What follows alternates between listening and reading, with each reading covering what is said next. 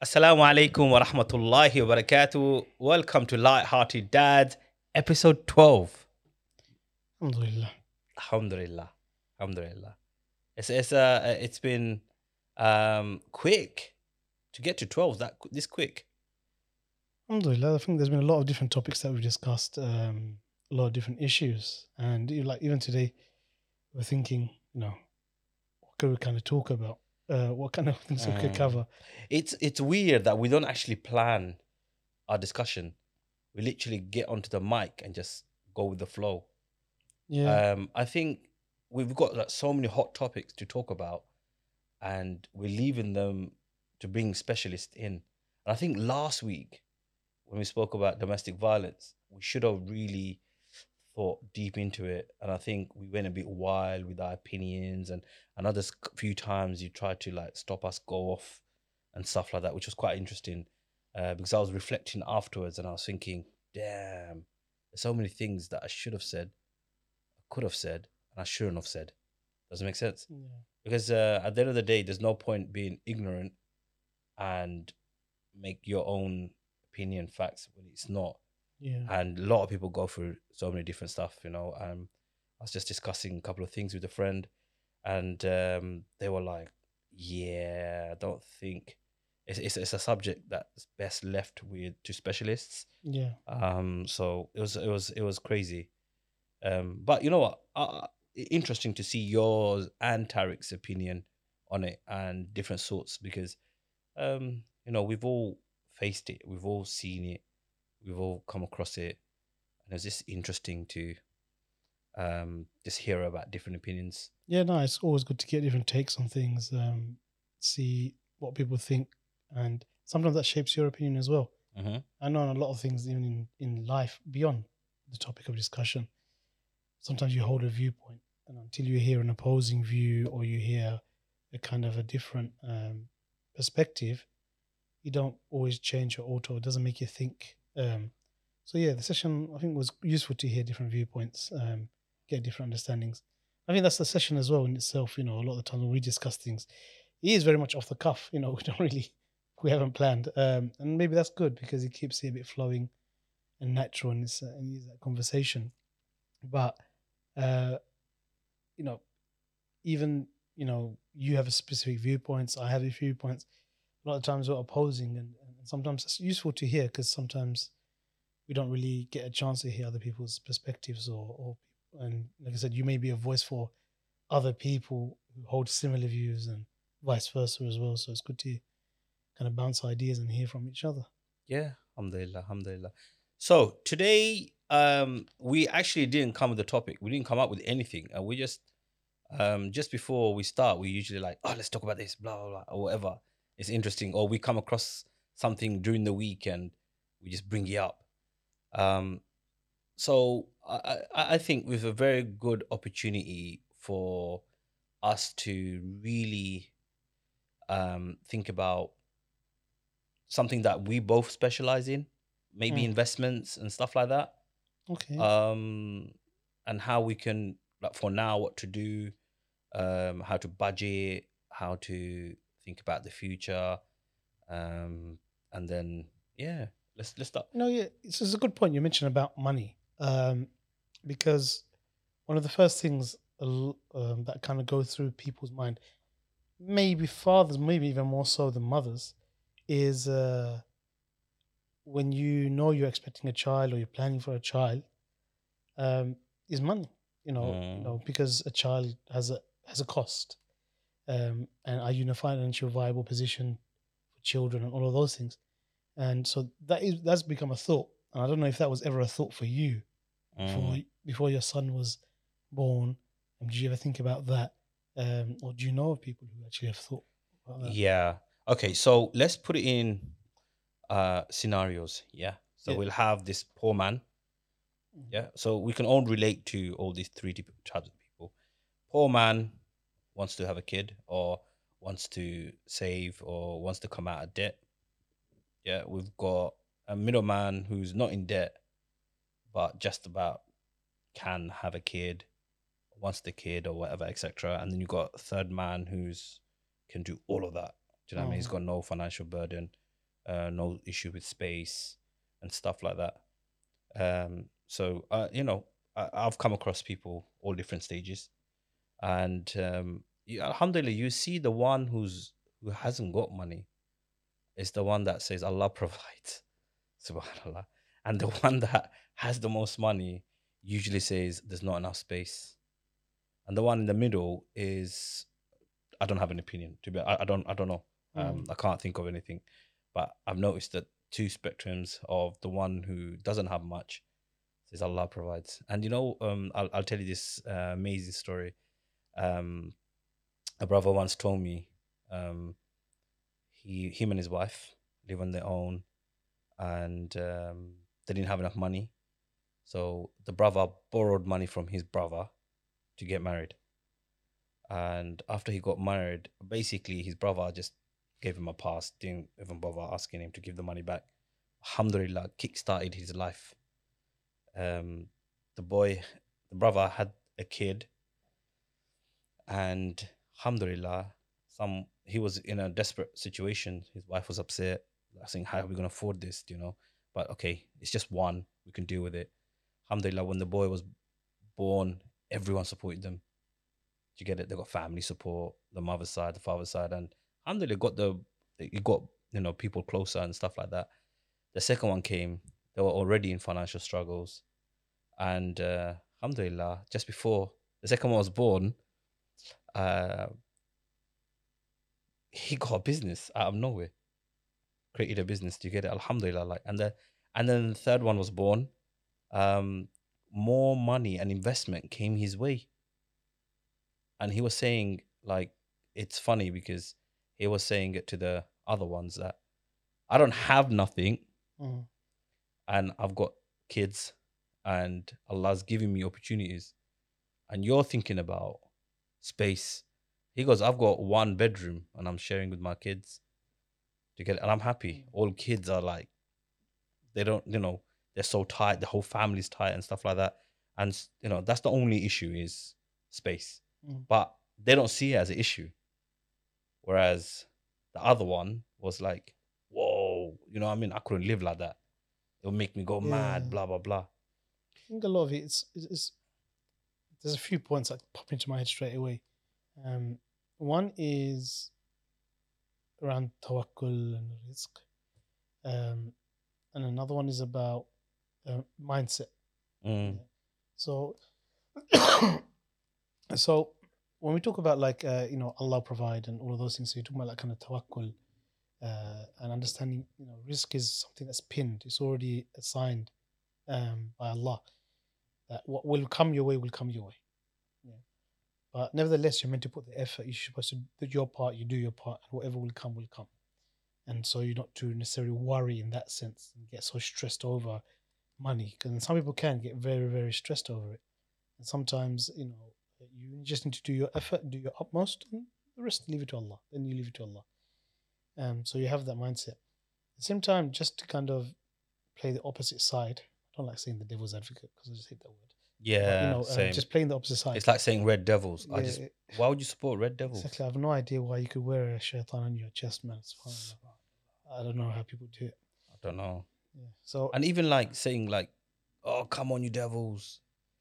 yes Uh, well don't know yeah. Anyway, Shocking. Mm. Anyway, um, so coming back to the topic,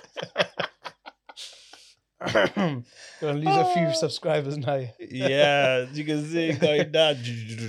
Um, yeah, so you know, it's, it's just playing the other side. Um, is people say, okay, th- that's just not real. You're not being, you're not doing justice to your child.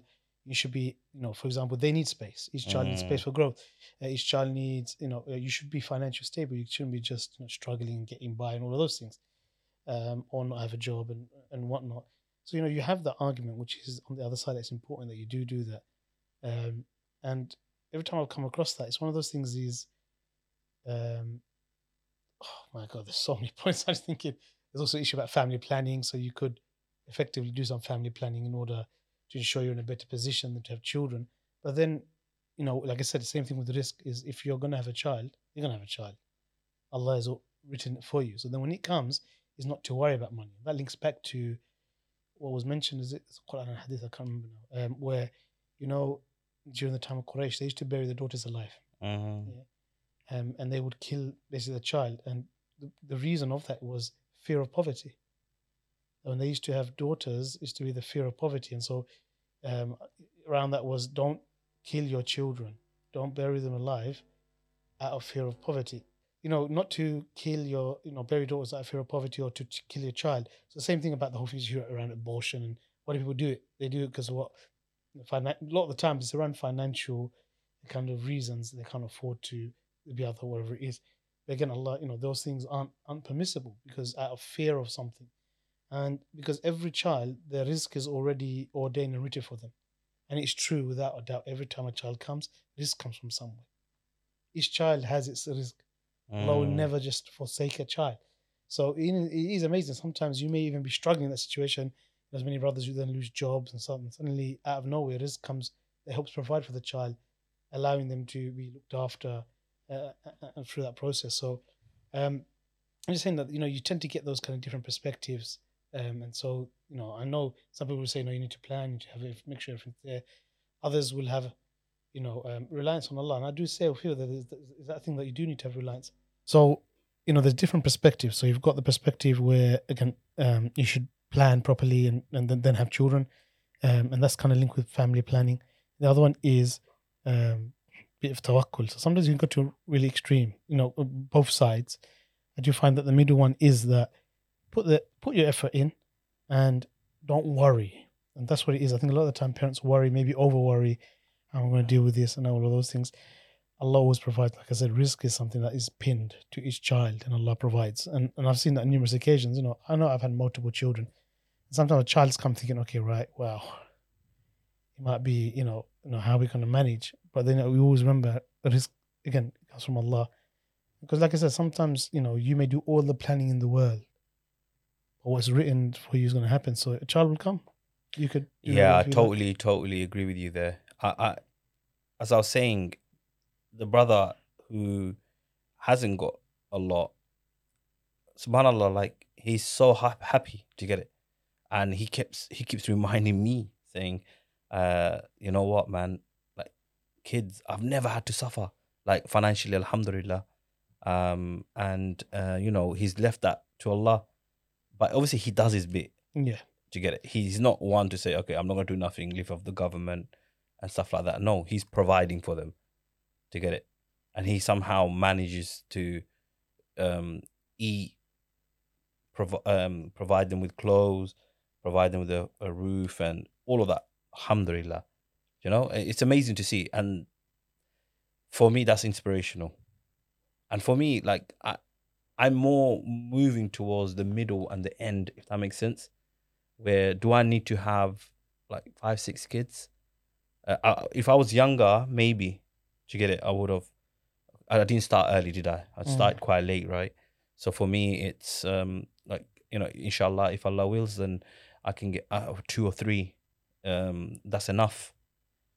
Um, but by the, because I'm thinking by the time I'm sixty or seventy, inshallah, um, then the kids will come out now they'll probably be in the mid twenties. It'd be it'd be like proper dysfunctional in terms of like me um relating to the kids. And I see it that this how kids in our generation, in our in our society and in the on the streets are the parents, the age gap is massive.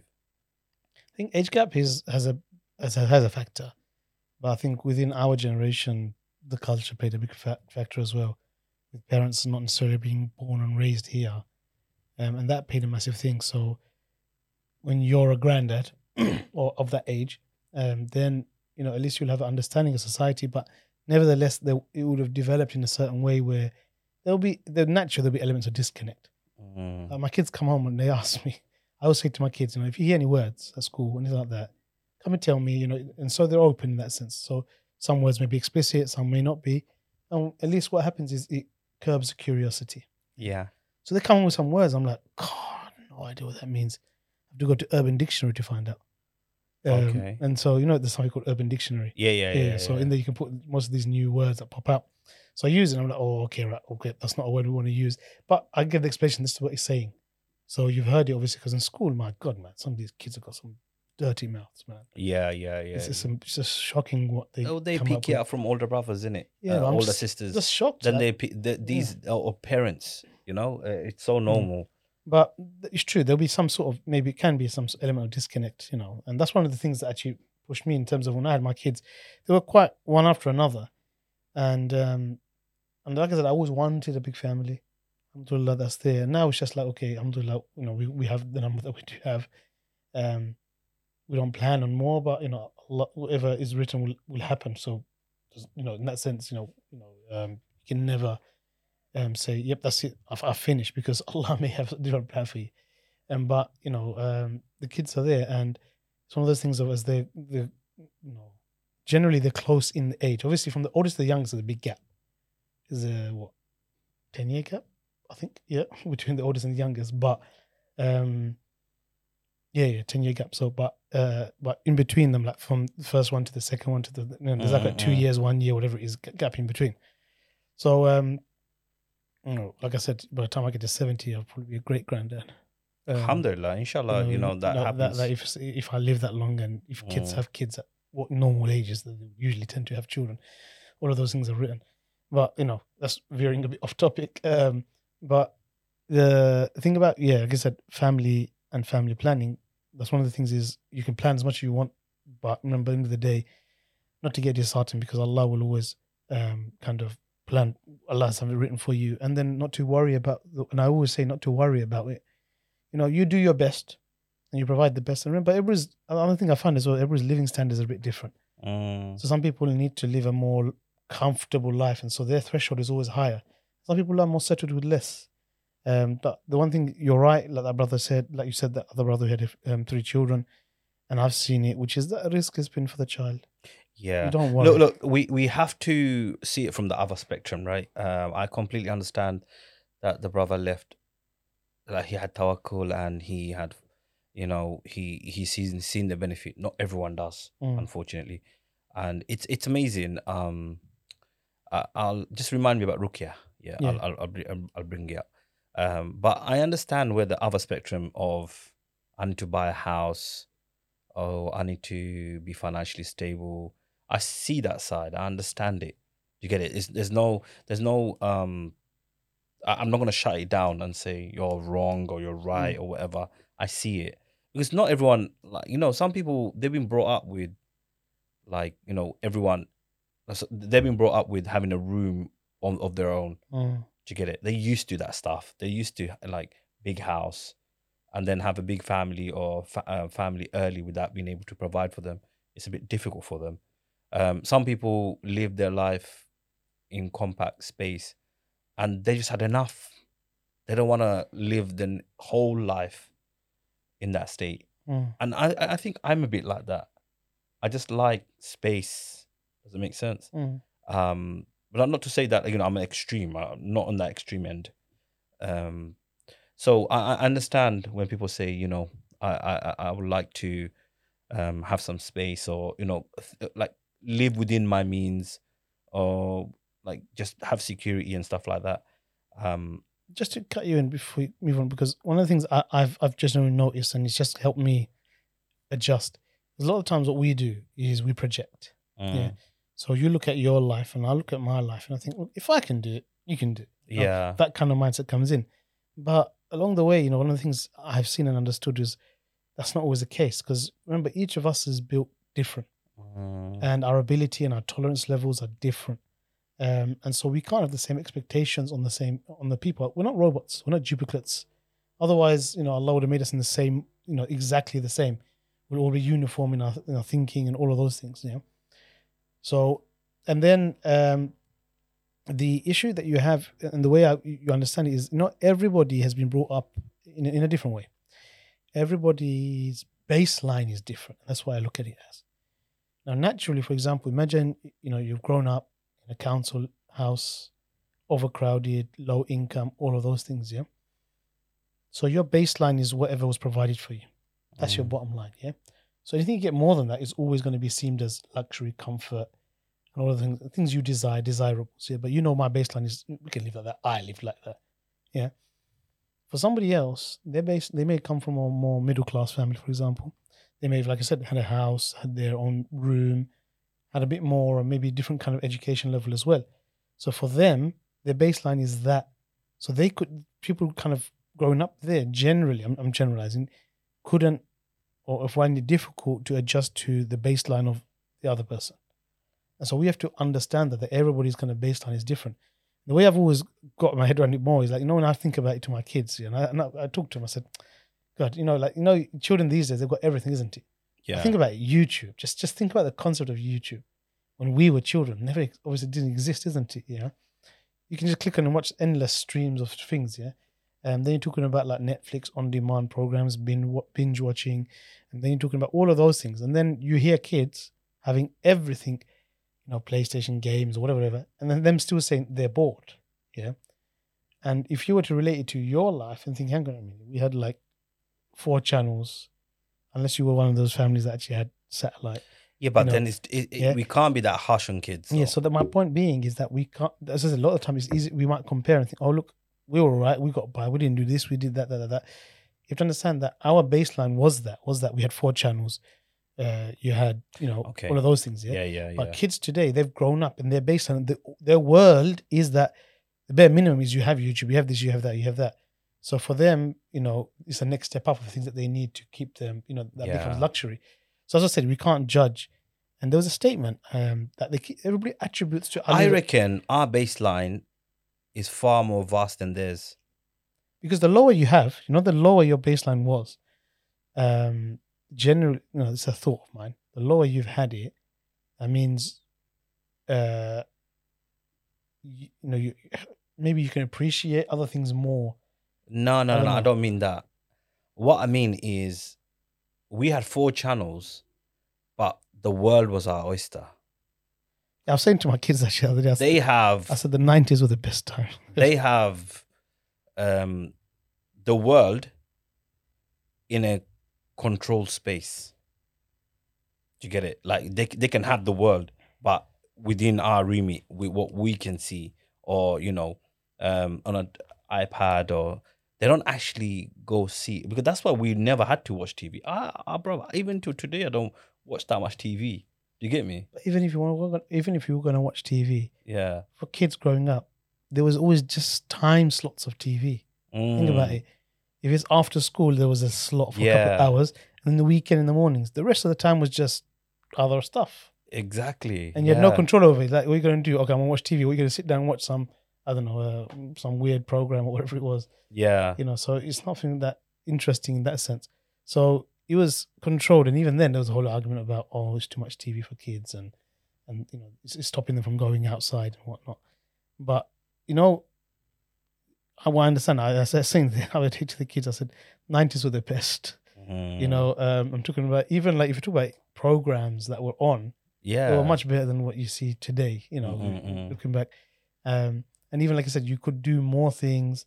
Is more enjoyable and all of those kind of things. But that was the last end of the generation before the technology revolution kind of took over, and then now it's just made these guys into zombies. And Okay, so kids? do you think investment has or money has impacted all this? it has because now what happens when the parent thinks about having kids, they're thinking about was all of these costs, Mm. but then you're also thinking about entertainment. You're thinking about toys. You're thinking about because think about it, even when I've grown up, man, like it's endless. Now toys are endless. Like it's just Mm. it's crazy. Um, I know as a kid I used to watch the Toys R Us advert and just dream thinking, oh, Yeah, I loved how that. um, because the Toys R Us, I still remember his little cartoon and he used to go through the aisles or Mm. whatever of the Toys R Us. I think, oh, I'd love to get locked inside a Toys R Us. Yeah, and now you th- like our our parents or the these this new generation of parents are like, oh, you want that? Okay, I'll get it. it's too easy, and sometimes you know that in itself create an element of entitlement because they're saying, I want this and I get it. I want this and I get it. Um, but that's all factoring into the money cost. You're thinking, okay, a child costs this much, food, nappies, accessories. Uh, you know, then you're talking about you know entertainment, toys, and all of those things. And as they keep on growing, you think, okay, the demand gets more and more. you know ties into the case nowadays. You know, the other day I put a post out, but you know, it was just a thing about smartphones. you know. yeah we, we need to talk about that we need to talk about that we need to definitely bring it into our conversation so back to the money um Mm. and the scenarios yeah, um so you're saying pretty much all these three people is down to baseline being uh, like or expectations or the I, I say it's two. One is the individual's baseline. So they're growing up, they understand what the baseline is. So they always want to make sure they have at least the minimum is that baseline.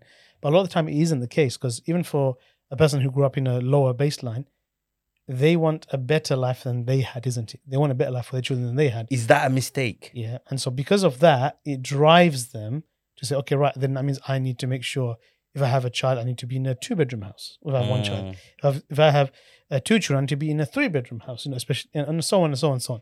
So then that drives you okay, I need to have X amount of money. I need to do all of those things before you can have children. Now that can be because sometimes there's, there's two ways. One is you you have the baseline, so you're comfortable with it, and you're okay raising your kids like that. The other one is you're you're raised like that, and you want more. And so that's why what can happen is if you had a generally, um, say middle class, you might want more. So then it costs a lot more now. Now it's going to Mm. be even more to raise children and to and to worry about that. But my advice has always been that not to worry about it. You know, it's, it's a hard thing to say, but not to worry because, as I said, the rizq is pinned to the child. Yeah, you do your best. I'm not saying just sit back and it's going to fall from the heavens. You do your utmost, you do your best, but not to stress out over it because Allah will, and that, that's what that's what that's the element of tawakkul. When you talk about getting your camel, tying your camel, so doing your part, and then put tawakkul in Allah, you know. And if the camel's now gone after the rope snapped, it was written, and if it's still there, it was written. So same kind of thing, which is whatever will happen to it, your child, and all of those financial means is written already. So you do your part, and then whatever comes will come. And I think the more we can shift to that mentality, and it's hard, but the more we shift to that, the more we get away from this, irrespective of our baselines, irrespective if you're living in an overcrowded house on low income or whether you've got a nice house, you know, five bedrooms, ten bed, whatever it is, you know, you know, Okay. both ends of the spectrum. It doesn't matter. You can remember because it's all about being kind of at peace, happy, and money isn't the source of happiness. Okay, so let me chuck scenarios at you. Yeah, I haven't got money, so you're telling me just have kids. It's reliance on Allah. Okay, when you mean I don't have money, what does that mean? Okay, like I have money, money, but obviously, um, you have a job. I have a job. Yeah. So if you've got a job and you're looking and you're and you're able to live, it may not be I can no I'm talking about even if it's hand to mouth, Yeah, meaning money comes in, money's gone out. I can't save, I'm not doing any extras, whatever it is. If you're in that situation, yeah, and now obviously with children it's, it's the desire to also want children as well, isn't it? But sometimes it comes with that one having the desire because again Allah plans. But if you want to have children, then in that situation, don't I would say don't fear about the money. That that would be just my general advice. I would say don't fear. Now I know people have a different perspective on this, and I'm not saying I'm right and everybody else is wrong. Mm. But what what I would say in that situation, don't fear because what you can do is you're working, you're doing your bit, yeah, and you keep on striving, um, you know, um, to do your best. And Allah will provide in that yeah. sense. To be also um, very very frank, the in this society, um, in this with this under this government, it's actually a lot easier.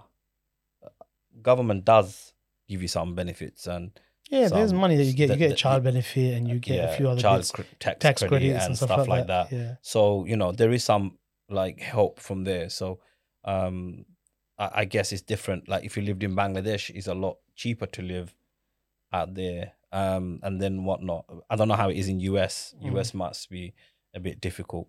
Um, but I, I, I get I get the idea of like um, like the Western mentality coming, like kind of being pushed into our society, and you know everyone pretty much wants to have one or two kids now, and I always had this fear here. Uh, this is I always had this. Uh, um, I always said I want four kids, and then um, uh, Two boys, two girls. Yeah. yeah, no, no, no, no. Oh. It doesn't matter. I actually want girls. Like I don't know. Uh, I just think like girls are, um, they have more love for the father and they look after and stuff like that. You know what I mean? Like forget look after. I just love for the father. I just I just look at my nieces and I think I like my nieces over my nephews just naturally. Are they listening, nephews? Hey, they, they can listen. I don't, I don't, I don't, I don't really care about how they feel. But my nieces, honestly, I just absolutely love them. Like I just got that sensitive side to them. Anyway, a sensitive, um, um, what do you call it, biasness towards them. But anyway, back to the point. Um, what was I saying? You were talking about you always wanted four children. Four children, exactly. Um, I always said like if one of them unfortunately died, I have three more. If one of them turned out bad, I've got three more. Um, if one of them like happens to something happen that I had to disown or whatever, etc., blah blah blah, I've got three more. If I have one, and any of those fear factors kick in, and I still always think like, yeah, do you know what I mean? It's the first time I've heard something like that. No, I, I know, I know it's bizarre, but I, I think about stuff like that. Do you get it? I think like if one of them just, for example, um, uh, they they can't have kids, for example. Do you know what I mean? If that one kid can't have kids, You have no grandchildren. no grandchildren. I I I I, I, I, I never thought that's new. Just coming to my head. Do you get it? Because that's, that's actually a realistic problem in our society today. Brothers unable to have kids. It's a it's a real problem, and that's mainly because of loads of other uh, factors. But we can Mm. discuss that on another day.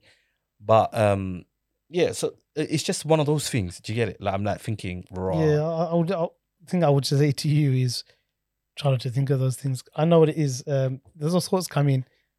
know, everybody's got a reason for a model number or a model family. Everybody has that. yeah. Mm. So some people have two and it's perfect because why? They're one boy, one girl. is perfect. It's all done. I've got one of each. Others just want one child. Others were, you know, want lots of children. Other ones, like I said, one want four, but two girls, two boys. Whatever the reasons are, everybody's got, a, a, you know, something has led them to that perspective um, to have on what the ideal family is. Your reasonings, I would say, don't worry so much. Mm. But it's 'cause not. It's not something that I I, I dread on or something. but I can that, see why always- in your mind it comes, okay, if something goes wrong, yeah, I got three more. But, you know, um, I think three is a like extra having extra three is a safe number. and I always liked four, number four. I don't know. Uh, all my t-shirts or I was the fourth child. Um, I, I know I always like number four. I don't know why. So it was just one of those things. But now, subhanallah, like as I get educated more and more, I, I I think like what's realistic. Right now, um, like, having two or three is realistic for me. Um, in terms of space, in terms of money, in terms of like future, uh, khalas, and where I am in life, Mm. because I have to be very uh, realistic. Um, if I'm like in my mid forties and I'm having kids, right? Um, by the time I'm, I'll be sixty five, they'll be twenty. I think this like you never think like that because there's a massive gap. You know, I could be his dada, granddad. Do you get me? And he's my he's actually my kid.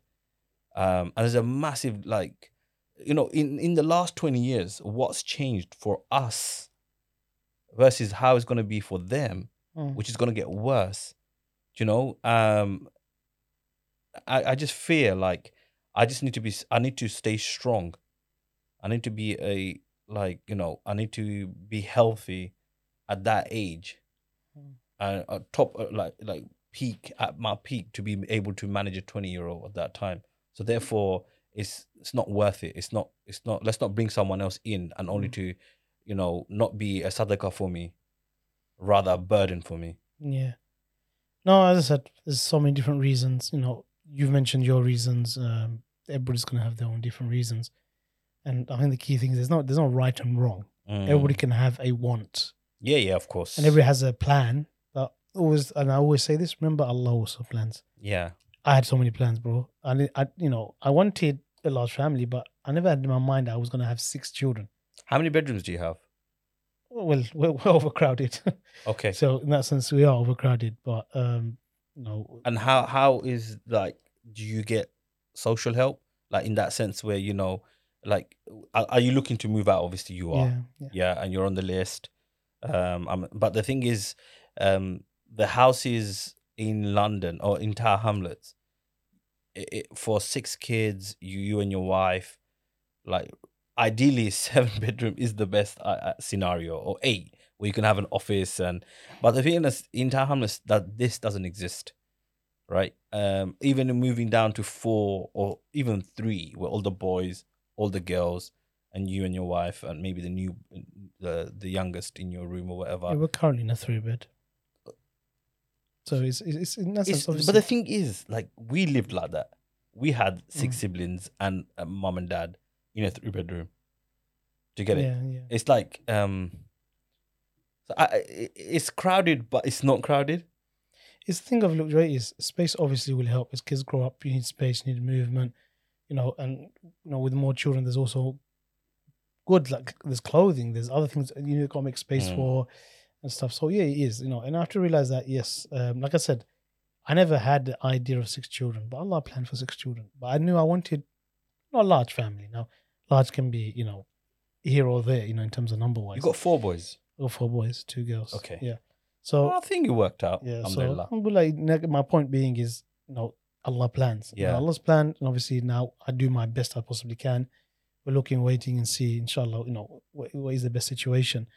Um, but that's what I've always said that you know you'll have a plan, but Allah has a plan, and I know that with personally for me, you know, I had an idea, maybe not specific. Like you've got four, I never actually had that number. Like this is the number I want. Allah planned for the six. You know, what can I do? You know, you know, if Allah gives you a child, He gives you a child Mm. you know, it, you know, um, no matter how much planning you do, Allah will give you a child, He'll give you a child. Doesn't matter. Um, so that's why I said not to in terms of worry about that. The thing I want to kind of move on to was um, discussion around two other points, in because we're talking about money. So one is okay, right, for everybody, irrespective of their their, their baseline, is obviously they want to invest in their future. Yeah. So one is to be self-sustaining and all those kind of things and also to kind of provide for the future of their children. Mm. Yeah. So then this comes around the whole topic about what can they do and how can they prepare and, and give try to give the best future because uh, you know you grow up, kids grow up. There's obviously forget the kids' costs, but you're talking about giving them the best start in life as well. So things Mm. like uh, you know that okay they want to go to university. University they're going to rack up how much debt. Tw- now Yeah. it's 27,000 Yeah. So there you go. So you know you're looking at that, and that's on a what on a three year degree. I'm guessing. Yeah. Mm. anybody does anything more than that, then obviously the costs are higher. So you're thinking, okay, right, all of those kind of things they, that come into play, then uh, you know, kids starting off life in debt, for example. Um, so that's one side, and the other side is also about, um, and we'll touch into that afterwards. Is about like children getting them also to be money wise. Because unfortunately, the society we're living is all about credit and borrowing, credit and borrowing and it's just racking up more and more debt and we're just seeing so many people just getting stuck they're enslaved to basically the banks um, and money and they're not free from that. Um, and so again educating children because you know like i said once they hit 18 they can get a credit card. Credit Mm. card is not as free money. And they're just so enticing to people free money. And when you don't have extra money you think okay yeah no problem. And then that's it you're stuck in you get stuck. a loop. You get stuck. So we'll touch about that, but you know, just because you've come, you come from a kind of investment kind of banking and Yeah. that kind of background, so to pick your brains about okay, what can parents do then if they if, they've got that thought about okay, I want to invest in the future, whether it's for your own self, um, Mm. the family, or or for the children specifically, you know, what, what would your be your advice? What can they do? Okay, so on that topic, you know that article that came out, who's the most important to the parents in their Oh life? yeah, yeah, yeah, yeah. Yeah, and um, let's reflect on that and relate it to this question. Okay. First and foremost, now parents, and I see it every day, they're so fixated with their kids. The kids are be- are becoming masters. Yeah, Uh-huh. they lead, or they dictate which way the parents are going. To get it, and it's them. It's it's it's not the kids' fault. We are giving them that power, and you might not be, um, what do you call it, uh, familiar with this, but I am.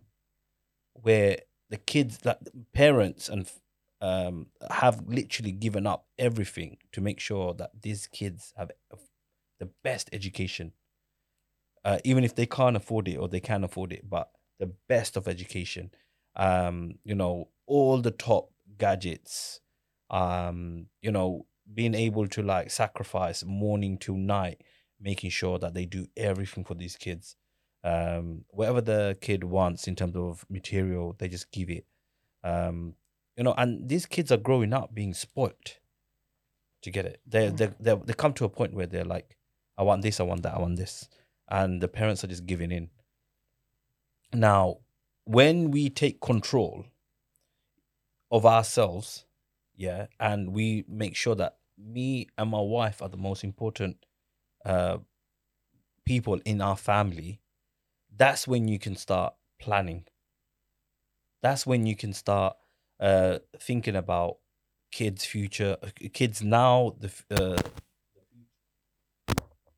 yeah, can you the future, and um, you know even be sustainable, right?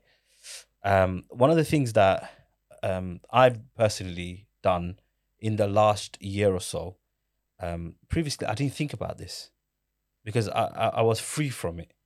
Um, it was just look after my family, um, and Alhamdulillah, I was in a place where um, I had more than what I need. Mm. So it was more in the likes of like blow it, enjoy it, eat, travel, um, buy things, blah blah blah, etc. But now that I've got a son, in the last year, I've become driven to a next level. Does that make sense? And this is this relates to all um spectrums of if you're financially stable or not stable, right? Invest today, small amount on established companies such as Amazon, Apple, Samsung, anything along those lines. Put twenty pound or ten pound, whatever money. Like people give kids money, right? Just put it in a in a company. It'll go up and down, up and down. These companies will give you what dividends every year. You'll get shares or you'll get money. You know, you reinvest it. By the time these kids are 18, like 10 years ago, if you invested in Amazon, yeah, even one share, you'd be £3,000 up. One share. So imagine you did 10.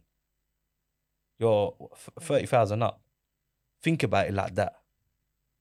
Now, alhamdulillah, like this is exactly what I've done with my son's money. Just with that thing, just to clarify, you mean by investors? Does that mean you just buy a share and just leave it? Yeah. Or is it like you regularly keep putting money in?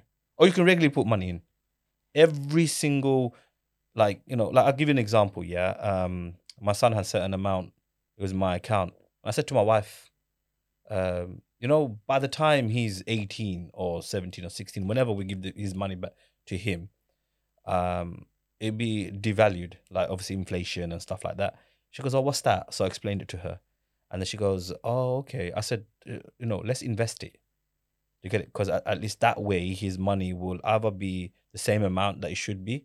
So if it goes up by a grand, the inflation will actually like cut it out and stuff like that. Or he might have an increase, whatever, etc. And then she goes, Okay, cool. We did that. Alhamdulillah, it's just left. I don't even look at it, I don't even bother, but I know which what to invest in. And you know, for people who don't know what to invest in, look around you there are so many companies that are renowned that's not going to go bankrupt in the next 10 years in fact they'll probably blow up even more do you know what i mean we're not at the stage of where nokia once existed and we never thought nokia is Mhm. going to go downhill and stuff like that Th- these ones won't do you know samsung and um what's the other one Said Apple, uh, apple was there's another one Amazon, no no no no, phone. no, no the phone phone the chinese one Hu- Hu- Huawei, Huawei. yeah, that's a very good one to invest in. Do you get it? And you know, like cars and EVs and stuff like that, like you know, um, electric vehicles, batteries. You know the guy, uh, what's his name? Elon Musk sold all the shares recently. Yeah. Yeah, yeah, that's what kind of plummeted all the bitcoins and stuff like that uh, recently. He he he's he's he's a is a different animal. Um, but anyway, like look, just do that. That's one of the things you could do. Um, for, for yourself, I you know what? Like this lockdown has opened people's minds and there's so many businesses out there, you know. Um, and it's also made you realize there's a lot of things that you probably have in your house that you don't actually need. Like, if it's not an investment, don't buy it. Like, I know brothers who've bought watches, Rolexes, and all all all, all other sorts. Uh, alhamdulillah, they're smart, man. Well, they bought it as like an investment. they bought it and as, Like as gold. ins- yeah, man. They bought. They're buying watches. I'm like thinking, rah, you've only got one arm. And I I remember my younger brother telling me once, um, I had a, a tag on my hand and he had a ten pound watch, and he goes, "What's the difference between mine and yours?" I go, "Huh? Mine was a tag." Uh, you know, I just no, not out of pride or anything. I'm just saying. He goes, "What's the difference?" You get me? I'm like thinking, "Mine's a tag," and he goes to me, um, he says it, it says the same thing in it. It says ten thirty. And my one says ten thirty. And that kind of I know what people will say. People will say like, bruv, there's a difference in value in it. Like you could sell yours for more or less or whatever. And he, he would never get re- resale value, whatever, etc. it is. But it kind of changed my perspectives. I said, like, you know what? That's true. So now I don't actually own any watches except for smartwatches.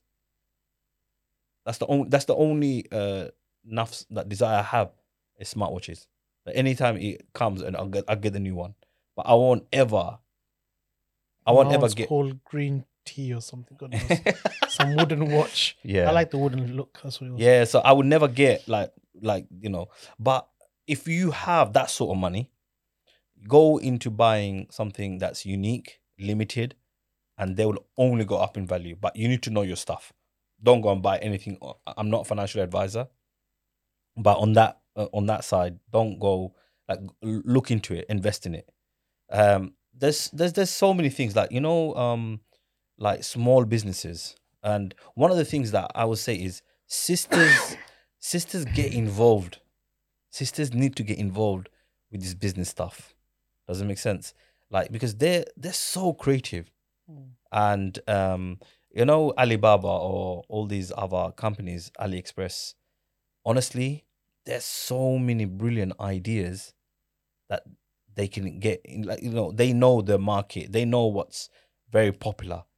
If you have space in your house, get a huge chunk in, remarket it in your own So branding. you're talking about like uh, wholesale products, yeah. repackage yeah. it and s- push it out. a lot of people are doing that and making a lot of money. I'll, I'll give you a funny idea. Yeah, you know the light box. So Okay. basically, you got a box, yeah, and um, it lights, Okay. yeah, and then you basically have hole in the uh, at the f- a massive hole at the front and a hole on the top. You can take the top off, but the front is like obviously you can see it. You can put burger, watches, anything, and you take a picture. And literally at the background is white, and it looks mad. It looks really fascinating. It looks like something's floating. Oh, okay. Did you get it? And it's like literally two, three pound. Or if you get bulk, it's like 60p, 70p. You get a thousand of those, or even 10,000 of those. Yeah. Guess how much it sells in Amazon? How much? 15 pound. I just don't have the time, or I just don't have like um the space. Mm. Do you know that like Allah forbids I don't want to be jobless, but if I was and literally and I had some money, I would just buy stuff like that and wholesale it. Like my own branding and stuff like that. And you spend money in marketing. Another thing that um like investment wise, I strongly recommend brothers and sisters to do and um it's really educate yourself. Islamically especially a lot of people don't invest in the akhirah for the akhirah. You get it? And what it helps is uh, I've noticed that the more I invest or the more I give for this dunya, sorry, for, for the akhirah, for, um, I, I've noticed that Allah helps me in this dunya. Mm. To get it, the more I spend money on education in Islamically, Alhamdulillah, I've noticed that um, I'm not sure in that sense. Do you get Mm. it? Um, the I, I'll, I'll tell you this funny story. No, no, maybe I, maybe I should. I, I wouldn't go, go personal or deep into that. Right. But yeah, okay. Um, so that's that. Um, So your main kind of thing is, is uh, if you wanna, if you're a parent, you wanna kind of invest in your children's future, whatever it is, then you basically savings don't cut it. yeah. Basically, you're saying Savings do not cut it. No, you save that money by the time you know two percent of inflation, um, every year. By the time you know it, it's just that that twenty thousand is no longer twenty thousand. By the time after twenty years, that probably has gone down to about the real value of the money is about fifteen thousand. Uh, you know, I, I, Mm. um, possibly less. I'm just doing a quick maths here, but um, yeah, it's not worth it. Just invest it, but don't be stupid safe investments. Safe investments and stuff that for example um look, one of the things that i strongly recommend people to do is only time you save money or only time you have money in your bank yeah? Only time you should have money in your bank is for your burial cost. That's the only money you should have.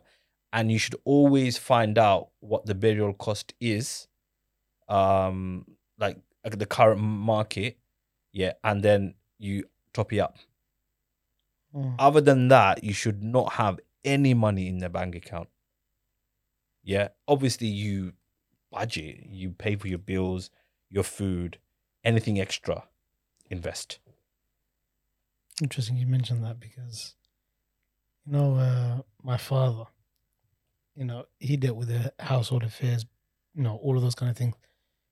So, um, obviously, when he passed, it was a big shock to the system. So he passed what?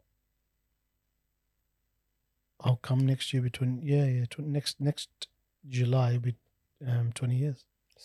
Yeah, so wow, time flies. Um, but in that time when he when he did pass, um, again it's a big shock. You know, mom didn't know what to do. All of those things. Said, okay, right, let's go get buried. You know, at that time my brother just kind of finished uni. We were all still young. You know, I just done my GCSEs and and my sister I think was in college. so it's not like anybody working or income or those things. So, um, but interestingly enough, is like he used to have his little cabinet where he used to have all his papers and stuff. And you know, after you know, we're thinking, okay, how are you to cover his burial costs, all of those things. When you opened it up, there's like an envelope and there's money in there, it's written it's for his funeral. And so, you know, he had already planned beforehand, knowing that he will die, and he kept the money, and that's what helped us. You know, otherwise, where are you going to afford the funeral costs from? Um, and you know, you have to get borrow money in order to do those kind of things. So yeah, it was just uh, you mentioned the point about burial, just reminded me of that. yeah How this is. Yeah, no, no. I, I, I, that's the only time, bro. I just think that we should have money in our account, and other than that, um, just diversifying uh your portfolio and not just shares and stock and stuff like that, but you know, um, you know, you educating yourself is an it's an investment, like because it's an investment for the children for the future. Mm. And what happens is these kids pick up your etiquettes, your you know your knowledge, and that saves you from. It's it's it's a mad point actually. If your kids pick up good habits from you today, Mm. yeah, later on you don't have to pay or like use money to fix the problem. Because they'll be doing the same. Not they'll be doing the same. It's more in the lines of They'll be financially independent. no, not financially independent. They'll be more um, what do you call it? They'll be knowledgeable. They'll, they- they'll, they'll be mindset would be like yours. Does it make sense? That for example, um, if my son grows up and sees my lifestyles in my twenties, yeah, he will learn nothing. He'll be a spoiled brat with the top clothing and you know everything. I'll just give it. I'll just chuck it at him. Now he will see. You know what? I don't actually remember many buying him many toys. I felt so guilty the other day that I bought him a toy. That I, I don't remember the last time I bought him a toy it was out of guilt. I just said, you know what? I don't actually buy. I, I was buying gifts for someone else's kid, and then I was like, oh my god, I don't actually buy nothing for my son. And I actually Mm. bought something for him. For him, I felt so bad, but I realized, that Alhamdulillah, he has so much already because we've we've got so many kids in our family and we don't need to buy toys. And my my, my, my house is the main house. Everyone leaves their toys in my house, and he just goes and just and he goes around saying mine, mine, and and we were like thinking if he really knows whose toys that is. But you know, it's it's just crazy. But I was fortunate in that sense. But I want my son to grow up knowing that I don't want him to know that I've, I'm doing investments for him already. To get it, I just want him to think that he's got nothing, but I'm actually save making sure that we're going back 20 years, not 30 years. 30 years ago, if you had a degree, you'd be above everyone because having a degree was a luxury Mm. to get it. In 20 years' time now, yeah, having a degree will be a luxury. I tell you why, because they're making degrees and even going to university is extremely hard. Only the rich can go. So Mm. if my kid was to go to university in 10 or 20, 20 years' time, then he would be one of those unique kids that's able to go to universities. Because by the time you know it, it'll be about 30, 30 to 40 grand per student. And and in order for my son to be to have the deen and the academic side of you know uh, um, uh, educated he needs to go uni unless he has some raw talent that we picked up from young age and he doesn't need to go uni after a levels he just starts his business and he blows up Mm. to get it. So it is important for people to think about um, sending my kids to universities and saving up for that.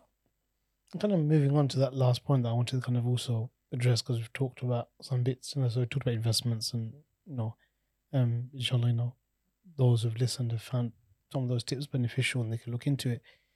Um, the other one is about kind of educating your children around money because, you know, obviously, you know, this whole system set up with interest, riba, credit, you know, free money as it's kind of painted as, just to tie you in, to enslave you. Yeah. And your whole life you're working to pay this off.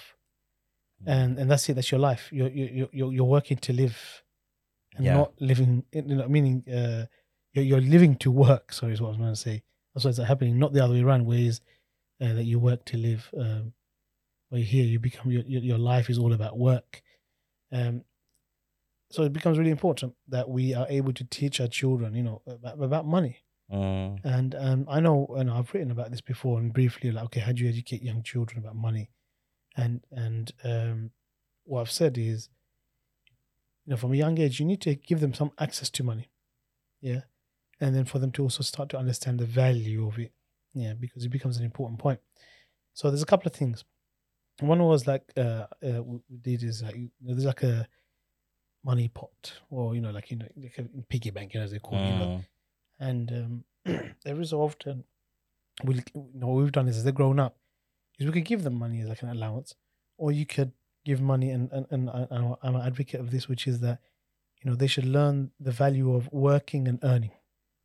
Yeah. So what would happen is we say, okay, right, there's chores to be done. Yeah. Um. So we allocate saying, okay, if you do these chores, set chores that you need to do, then um every every day you do these chores, every week you do these chores, then you get some money for it. Yeah, so it's like almost like set tasks, so it's like a work. Yeah. So you do that, and then that's it. That's how you get the chore money. When they get the chore money, then they'll all split it. So the pot will have three segments. So one is um, um, spend. Yeah. Another one is save, Mm. or you could call it invest, whichever way you look at it. Mm. Uh, and, and the third one is um, give. So the idea of it is the spend money is pots there. So anything that they they want to get, you know, they can they can spend it on. They Mhm. get a, a sweet or a toy, whatever it is, and after they accumulate some money, they can use that. Yeah. The other one about the the save was there's two elements. One is uh, the reason of saving is because maybe there is something they want to get that's quite big, so they can save and for that, or you know you can switch it for invest now. If they, if you've got some money now, why don't you like I said Yeah, invest yeah. in some of these shares that you're talking about?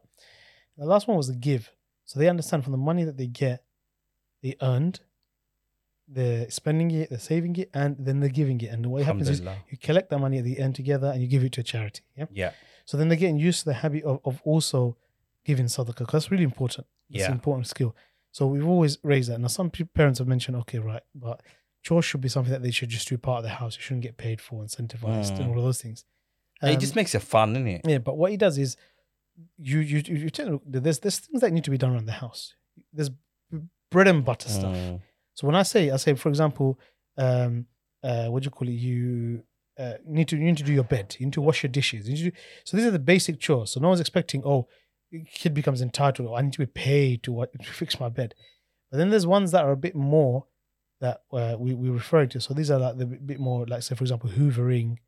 Yeah, Yeah, and so other, other elements of those kind of things that are a bit more. You know, you could be cleaning the windows every week. You know, you know, you know, because there's handprints everywhere. You know, and all of those kind of things. They're a bit more. So we we we separate out the, the understanding. So these are chores that you'll do and you get paid for. The rest of the stuff is expected. As you get older and older, more and more expectations you're going to do because it's part of the house. You know, you're going to make your bed in the morning. You know, mom's not going to make it. Yeah, you're going to fold your clothes away and put that away. You're you're not going to expect that. You're going to, after you have dinner, you're going to wash your dishes and you're going to put them away. You know, basic expectation. Obviously, the younger- ones have less expectation as they get older. You know, the fools in the same Yeah. brackets. So that's what we've done, and that, and that was a way of introducing the concept of money, physical money, and then under the concept of ability that when they do then work, they earn money, they can spend, they can save, they can give, Mm. and this becomes just before I share it. There is an article on here on, on my website that goes into a similar concept we're talking about in a bit more depth, but that becomes an important thing that we start from as young as possible. Um, and at the same time, it's about also, you know, trying to make them understand that they spend within their means. Yeah. So imagine they want something. Could you have the money for it? No. Okay, then you have to save the money. If you kept on saying, okay, fine, I'll chip in, I'll give you a bit, and I'll meet you 50 50, you're almost introducing the concept of credit. Mhm. Or, or Abu, can you just uh, top me up 20 quid and then next few months, let's not pay? You don't have to pay me my chores. Problem that happens is that's credit, isn't it? Mm. what what is this credit is overdraft it's like oh i get the money i know when i get the money back I'll, and and so you try to avoid that and so you're always maintaining that okay this is um, you know money that they have actual money they have so they get into the habit and understanding that look we don't go into credit because i think it becomes an important point that children do need you know uh, more support around financial management and understanding all of this because this is an important life skill because when you go into the real world did you, were you ever taught about financial management? I don't know. I, I wasn't, for example, as a child, taught about No. those kind of things. So you go into the world and you're kind of finding your own way. And I was I look make a uh, um I was fortunate enough where my dad used to give me was it 50p or uh something like that every week and you know and um 20p 50p whatever you know every week and obviously that's a lot man back in those days it was a lot and alhamdulillah I was always able to save uh by the time you know it it's like a couple hundred pound I go to the bank and drop it in I was like yeah man man's rich Mhm. uh, but I was on one p two p even till today. I still collect my loose change, even till today, to get it. It's always been a habit of me, and uh, and I've always been able to uh, manage, even though the extras, like you know, in my twenties, forget twenties, prior to twenties, you know, I was a young kid. I was able to save a lot of money, up to age of 20, 21, 22, 23, You know, clear, you know, uh, my family mortgage and all of that stuff. I was just like, man, like I was able to pay for weddings and stuff like that, and you know, I was just able to save naturally. Um, and then it, I don't know, man, but uh, it, it- I think exactly what you said helped. So I, I wasn't taught this; I just had it in me Mm. if that makes sense. Um, also, when I went to university, I learned about money, financial diversification, financial markets, and all that stuff, etc. Um, that's when obviously my different mindset growth was worldwide, not micro. It became macro. Do you get it? Um, so Alhamdulillah. So I, I I could totally agree with you on those points, and it's it's interesting, and we need to li- like you know make sure people understand this, like, you know, spend, save, and give. Three very important things that um, we don't actually teach our kids. So for the future, like I said, education, isn't it? It is. if we educate ourselves in those points and learn about it and know how, like involve fathers, right? The fathers who come into these courses that you give and you represent, you know, you showcase, um, is it's an investment for the future, no? Mhm. But people do not want to educate themselves. It's true. I think that's one of the things people don't realize. Sometimes education is investment. Mm. Because I'm thinking, no, I want to spend something and not realize, but actually, you going in, it, becomes a massive investment for you. You're learning about something is an investment for you and your children because it changes the way you do things. It changes many things. Or like I said, even if it's education about financial awareness, that will change Mm. the whole way you operate. And so Mm. sometimes we don't put the value in learning um, Yeah. and see that as an investment. It definitely is. Alhamdulillah, you know, I think there's a lot of different points we discussed. You know, around money, you can talk about so many different things you didn't Yeah. realize. Um, but hopefully, you know, you know, you guys found this uh, beneficial and useful. Talking about investments, talking about family planning, and and and Should we just quickly mention how uh, being in debt or riba Mm, causes so much distress? Uh, and I, I, you know, I was Oh. telling you about Ruqyah earlier. Uh, it's, Oh, yeah. it's interesting. Someone um, mentioned uh, to me the other day, only last week weekend actually. I went to Ruqyah Center, um, and then I met with a brother, and um, he would just give me statistics, and he was saying majority of the people that have issues are people who do not pray. Majority. You're on the other hand asking Allah, help me. On the other hand, you don't pray. So it's very important for families to invest in this particular area. If you don't know about Islam, learn about Islam. If you don't know how to, what's the fiqh of uh, salah and stuff like the purification of the heart, invest in these areas courses because it really helps and that will help your your knowledge will help your kids in the future do you get it? Mm, then you're asking allah to help you and you don't do the basics. It, it doesn't go it doesn't work man. And now the important thing you might pray. I pray man. My answers don't get answered my dua. dua does don't get answered.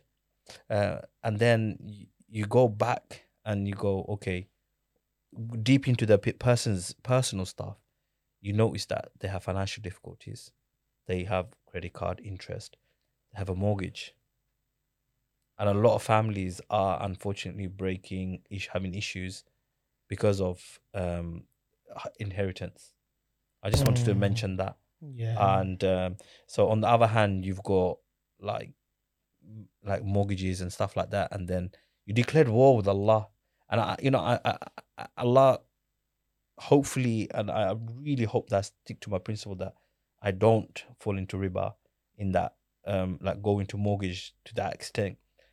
Um but i, I don't know my situation. Do you get it? And you know i've always been scared. The minute i was able to pay for my mom and dad's house uh, as soon as I got a job, I saved up, and I, the first thing I did was pay for my parents' um, house. And I said, to, I called my dad, and I said, "You can die now without me, without any worries." Wallahi, straight away he said, "You paid my mortgage off, didn't you?" I said, "Yeah." He knew because he was my dad's biggest worry. Do you get it? I, I told my mom, but obviously my mom, I just told her blatantly, "Oh, mortgage is cleared." She's like, "Oh, alhamdulillah, this and that, blah blah blah." But it was just that fear. Do you get it? So it, it's just around that you have to understand like those that have mortgages obviously i'm not this is not directed at you or any sort because every situation is different. But you know as fast as you can clear it. Um and think about that like let that be your drive. You know a lot of people i know that are going for interest only mortgages and stuff like that and um benefiting like twelve hundred pound and their interest payment is four hundred and eight hundred pound. They're living off that. To get it, and you know by the end of it, they're like, oh, the house price um, is more than what I bought it. I've actually made a profit, but all these years you was paying interest, and you know on the all this stuff like It's like it's crazy how people's mindset works just to have an advantage and to have an advantage over the next person or be bigger than the person next to them. I've got a house, I've got this, I've got that. I I know people who's got four houses, all interest related, no repayment, and uh, they bought it for two hundred thousand. Um, and by the twenty five years, they have to give two hundred thousand, but the house is going to be worth around five hundred thousand. So they've actually made hundred thousand profit because, oh, no, no, if they sell it, they pay off the two hundred thousand. They made three hundred thousand profit to get it, and they everyone's doing it. Like a lot of people are just buying interest only houses. Do you get it? But not not just to have an advantage in the next twenty five years. I've got the advantage. Do you get it? I'm I'm a millionaire. Subhanallah, man. It is Yeah, the it- thing. it- I think that is another important point, which is about money being the driving factor, Mm. um, and and- this whole materialism and dunya, and and I think that's, that's an important point that while we want to live, Mm.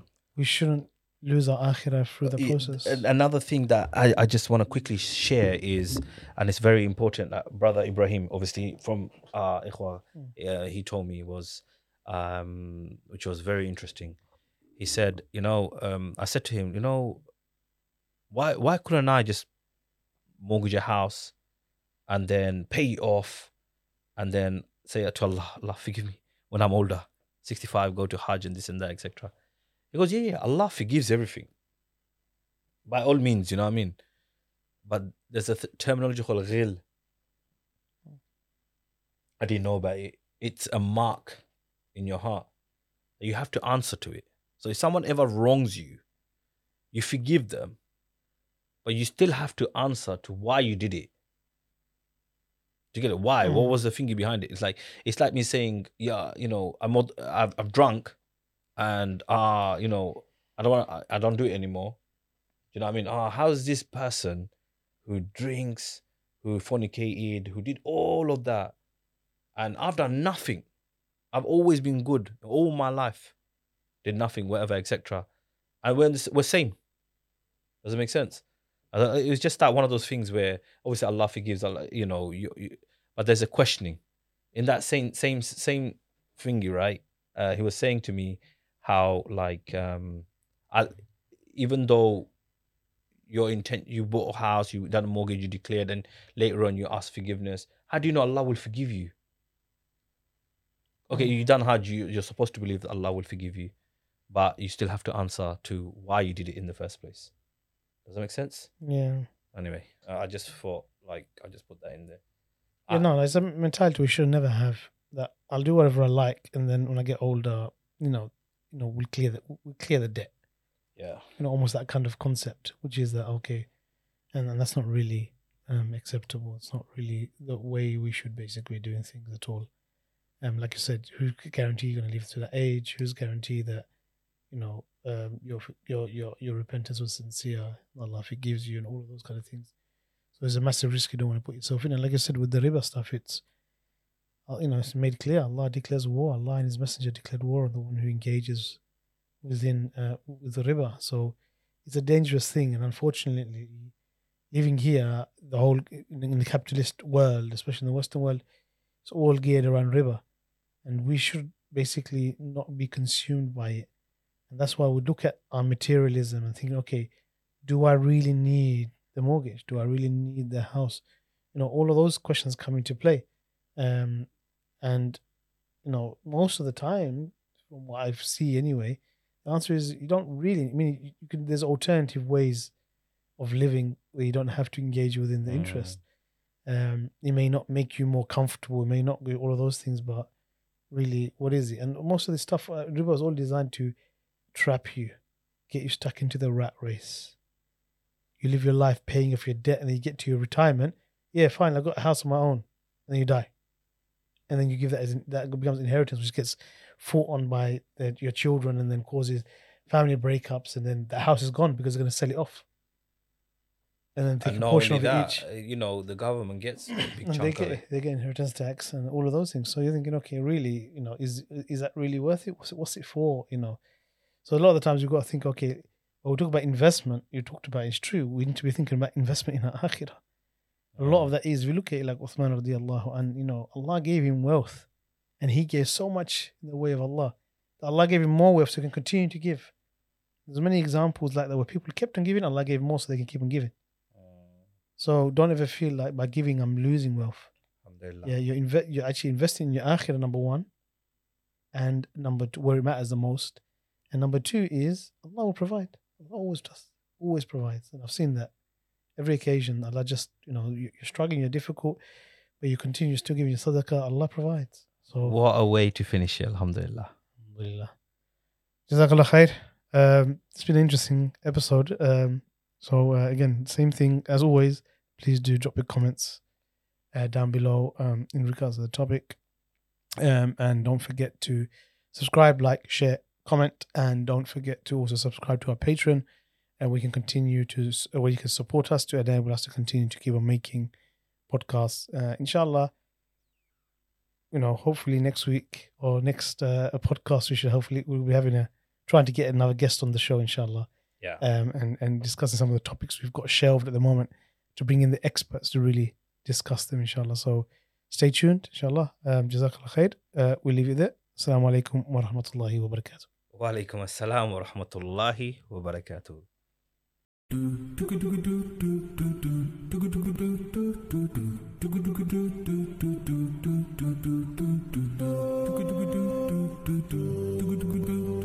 do